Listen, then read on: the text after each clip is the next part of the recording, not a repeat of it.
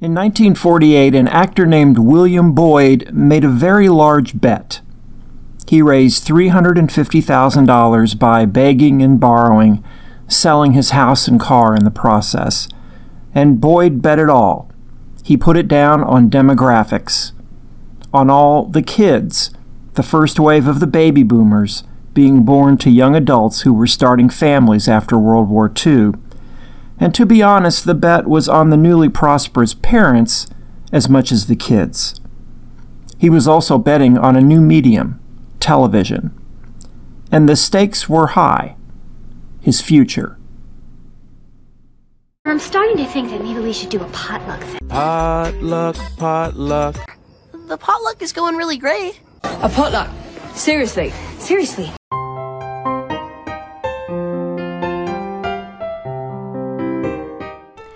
This is the Incredible Inman's Pop Culture Potluck.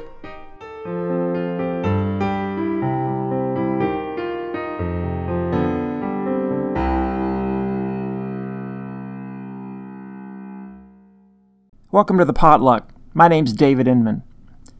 William Boyd was born in Ohio, and by his early 20s he'd made his way to Hollywood. He was young and handsome, with a striking feature he had prematurely silver hair. He caught the eye of director Cecil B. DeMille and began as an extra in DeMille films such as Old Wives for New and Why Change Your Wife. In 1925, DeMille cast Boyd as the lead in his film The Road to Yesterday, and followed that up with The Volga Boatman.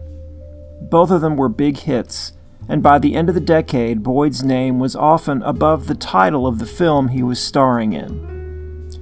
In early 1931, William Boyd signed a contract with Radio Pictures, but very soon after that, his destiny was crossed with that of another actor with a very similar name. The other actor was known as William Stage Boyd. He'd added the unusual middle name, derived from his work on Broadway, to distinguish himself from the other William Boyd. On February 28, 1931, William Stage Boyd threw a very wild Hollywood party. Police arrested him for possessing gambling paraphernalia, stag movies, and bootleg liquor. The story hit front pages across the country, but many newspapers chose the wrong photo to illustrate the story. Not of William Stage Boyd, but of our hero, William Offstage Boyd. William Boyd hadn't even been near that party, but he was in deep trouble nonetheless. Radio Pictures cited the morals clause in Boyd's contract and dropped him. Boyd's career didn't die, but it was on life support. He started billing himself as Bill Boyd, and his career limped along for a few years. Then in 1935, two important things happened. One was that William Stage Boyd died at age 36 the causes related to alcohol and drug abuse. The other was that Bill Boyd got a job in a Western movie titled Hopalong Cassidy. The character of Cassidy was a grizzled old coot who was part con artist and part hero. He drank, smoked, and generally misbehaved, but his heart was in the right place. He was called Hopalong because he limped from a gunshot wound. Cassidy had been created in 1905 by a writer named Clarence Mulford, and he was the hero of dozens of stories that appeared in pulp magazines of the day. The plan for the movie was to cast actor James Gleason, who specialized in comic roles, as Hopalong, and William Boyd as another character, a cowpoke named Johnny Nelson. But Boyd talked the producer into letting him play Hopalong, he rightly sensed that the character had the potential to become a franchise. The producer of the movie was a guy named Harry Sherman, aka Pop.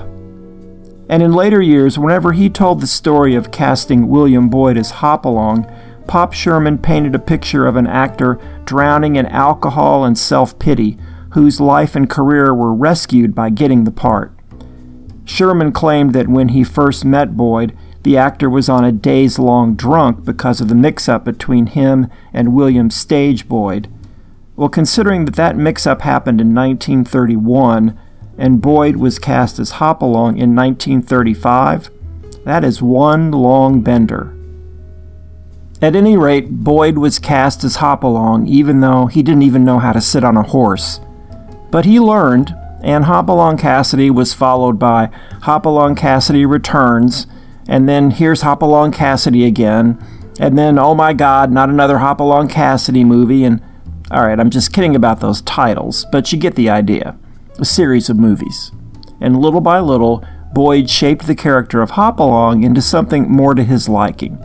The limp disappeared, and Hopalong got a much sharper wardrobe of all black, which made a nice contrast to his all white horse, Topper. Unlike the original conception, this new Hopalong didn't drink or carouse. He was a straight arrow who never threw the first punch in a fight. And Boyd's distinctive laugh became one of his trademarks. And unlike many other screen cowboys, Hopalong didn't sing. Boyd hated the idea of a singing cowboy. Between 1935 and 1948, Boyd made 66 Hopalong Cassidy movies. In most of them, his sidekicks were Windy, played by Gabby Hayes, and or Lucky, played by Russell Hayden, and or California, played by Andy Clyde. The Hopalong Cassidy films were made on low budgets and tight schedules. They were modestly, if steadily, profitable, and their biggest audiences were in small towns. They had titles like Trail Dust, Rustler's Valley, and Partners of the Plains. Here's a typical scene from, well, to be honest, the title doesn't really matter.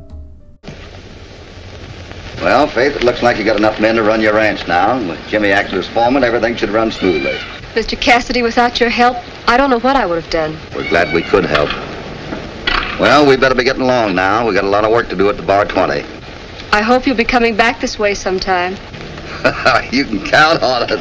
California and I are going to check on your foreman. Goodbye, Jimmy. Bye, Hoppy. Bye. Bye, California. In the early 1940s, William Boyd suggested to Pop Sherman that Hopalong might have a future in the new medium of television. The producer gave him a dirty look and told him to stick to his acting. One of the reasons might have been that Sherman didn't own the TV rights to the character, they were still held by the original author, Clarence Mulford. Or it might have been that Sherman was easing his way out of the business. He ended up selling the Hopalong movie rights to Boyd. So Boyd started producing the Hopalong Cassidy movies himself, with a significant difference. The newer films contained lots of close ups and very few long shots, and stronger lighting. In other words, Boyd was making movies that were perfectly suited to be seen on a small TV screen. And in 1948, he made his big bet and bought TV rights to Hopalong Cassidy. Boyd then approached a Los Angeles TV station with a Hopalong Cassidy movie. The station couldn't line up a sponsor, but they ran the movie anyway. It didn't take long for a sponsor to sign up for more movies, and pretty soon stations all over the country that were starved for programming began showing the Hopalong Cassidy oeuvre. By mid 1949, dozens of TV stations were carrying those movies, and William Boyd suddenly rivaled Milton Berle as TV's most popular star. In May, he appeared as a guest on the George Burns and Gracie Allen radio show. Well, just about every radio performer in the country is wondering how television will affect his career. Of course, the good looking ones have nothing to fear. So the star of our program isn't worried. But her husband is. Plenty. Ah, now, George, stop worrying. You'll be great on television. Now, what do they want with me? Be hundreds of new faces on television. Young, handsome faces. Well, sure, there'll be a dime a dozen. But there'll only be one face like yours. Is uh, is that good? Well, of course it's Oh, good. well, thanks. I was nervous for a minute. Faces are like books, George. The new ones sell for a couple of dollars. But what do people go crazy over and pay thousands for? An old, wrinkled, yellow parchment.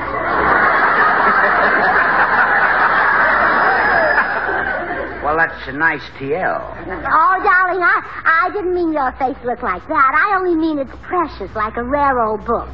It's interesting. When people see it, they'll say, where did he get it? how, how long has he had it? What's he going to do with it? Okay. Okay, forget it. I think I'll leave television to the 18 and 19 year olds. Oh, well, no, George, we can't handle it alone. We, we need someone like you. With a face like an old book. Oh, now, Holly, stop that. Now, tell me, who's the biggest sensation on television today? Hopalong Cassidy. So what? So that book wasn't printed yesterday either.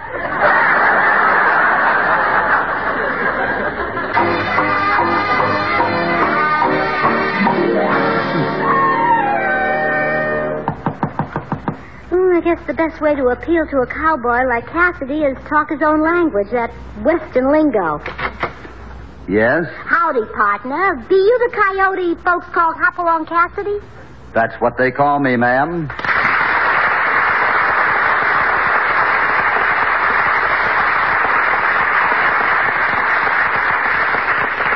Won't you come in, ma'am? Well, don't mind if I do, partner. I'm plumb tuckered, been riding all day. What do you ride, a cow pony? Yep, half cow and half pony. Every couple of miles I had to jump off and milk her. Well, that'll tucker you all right. Well, I, I thought I'd never get here from Texas. Did you ride clean from Texas? Nope, got a little dusty around it. Hoppy, my, uh, my name's Gracie. Gracie the Kid. Born and raised in Texas. Oh, I'm from the Lone Star State myself. Oh, that's nice, but it ain't as nice as Texas. well, you ought to see my ranch down there. Uh, maybe I'm familiar with it. What brand do you put on your calves? Well, I in particular, as long as they're nylon.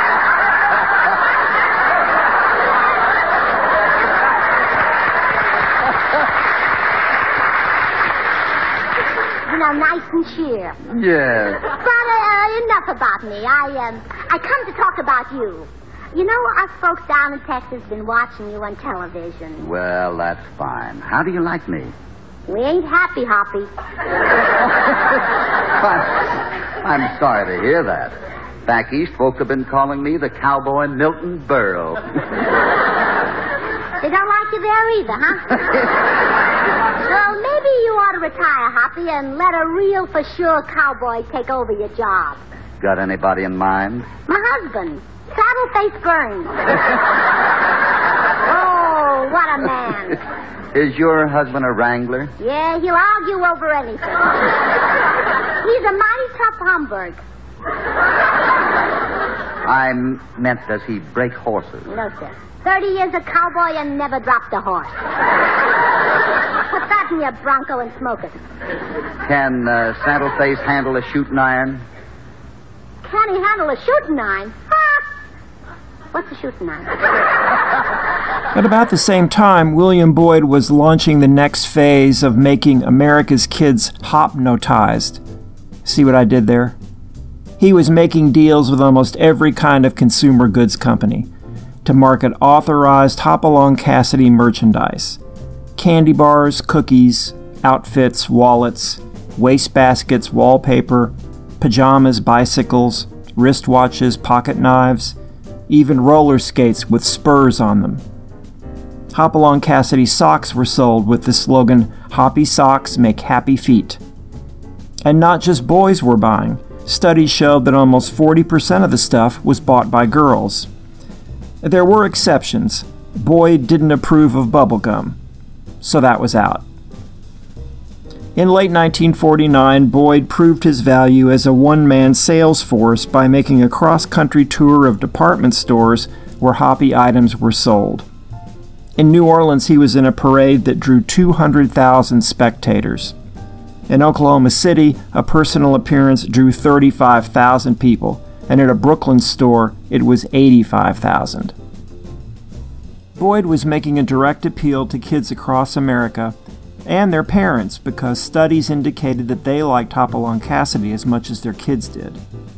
There was a newfound affluence in America, a solid middle class that grew throughout the 1950s, along with a new consciousness about status. To buy hoppy merchandise for your kids was a way of demonstrating that status, and kids bugged their parents for the stuff that they saw advertised on TV. Almost every child in America, wrote Life magazine, wants to dress like Hoppy and swing cap pistols modeled after his shooting irons. Someone asked anthropologist Margaret Mead about America's hopalong fever, and she said something that sounds totally typical for 1950 and totally icky by today's standards. With fathers away from family life so much in modern times, mothers are afraid the boys will imitate them instead of their fathers and turn into sissies. They encourage their little boys to copy the current play ideal of masculinity, and girls imitate the boys. To his credit, Boyd realized that Hoppy was more than a commercial entity, that he was an idol to kids. I'm sort of an ideal parent, said Boyd, who had no kids of his own. The parents preach what a wonderful guy Hoppy is. What the hell do you do? You have to be a wonderful guy. Boyd made endless personal appearances with kids and special trips to entertain children as far away as Australia. Hopalong Cassidy, the Pied Piper of Hollywood, reaches Sydney, accompanied on the trip by his wife, Tripalong, otherwise Mrs. William Boyd. But to 4,000 children at the airport, it's Hoppy, fabulous hero of the Wild West, the man with the famous laugh. Hey, kids!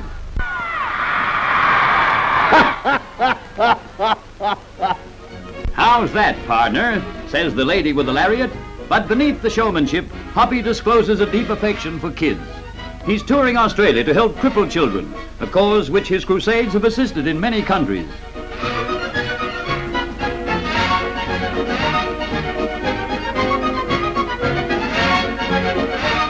In Melbourne, his reception is fantastic, to say the least. Oldsters as well as youngsters crowd the streets for a glimpse of the man who has the largest juvenile following in the world. Every kid in that crowd is a make-believe hoppy, warm-hearted, gun-toting terror of the Badlands.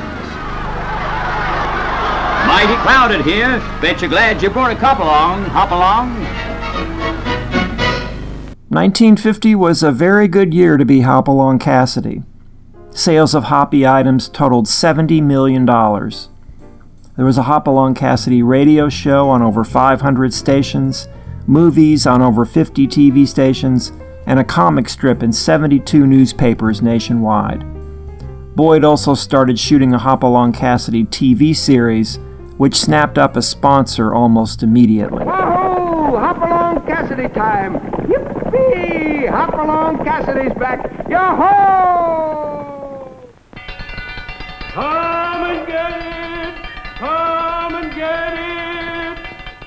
Yep, it's Hopalong Cassidy's Post Cereal Time. Brought to you by that honey of a new cereal, Post Sugar Crisp. Candy coated puffed wheat the whole family'll go for.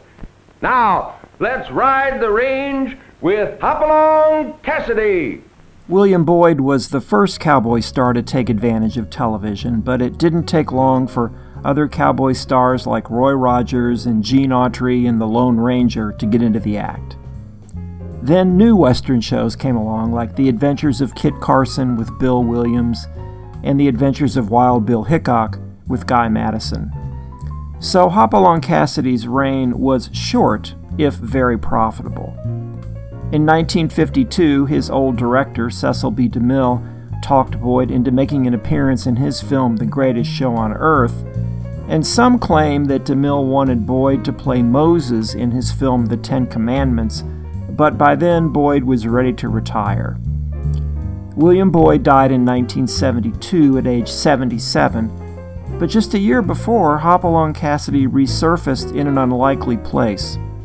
On the inside sleeve of Don McLean's American Pie album. Don McLean had watched Hopalong Cassidy as a child and wrote a free verse poem about him. Here it is. No matter how scary life got, I could depend on you. You had that easy smile and white, wavy hair. You were my favorite father figure with two guns blazing. Not even Victor Jory could stand up to those 44 40s you packed. And that stallion you rode, I think his name was Topper. He was so beautiful and white he even came when you whistled. I've always liked black, and I loved your clothes black hat, black pants, and shirt, silver spurs, and two guns in black holsters with pearly white handles. Black and white, That was you, Hoppy.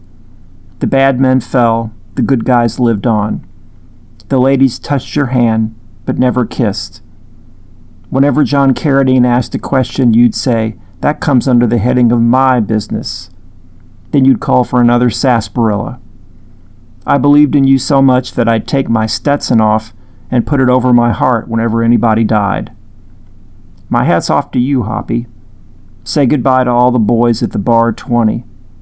The black and white days are over. So long, Hopalong Cassidy. My name's David Inman. Thanks for listening, and thanks to my daughter Nora for providing the voice of Margaret Mead. We'll see you later. Prairie when out of the blue I could see there were two dozen Indians starting to close in on me. There was no place I could run, and I never carry a gun, so I cried for help. And along came Hopalong Cassidy, Maverick and Billy the Kid. I'd have been lost if they hadn't shown up when they did. And there was even Doc Holliday, Buffalo Bill, Jesse James, and 300 cavalry, but I can't remember their names.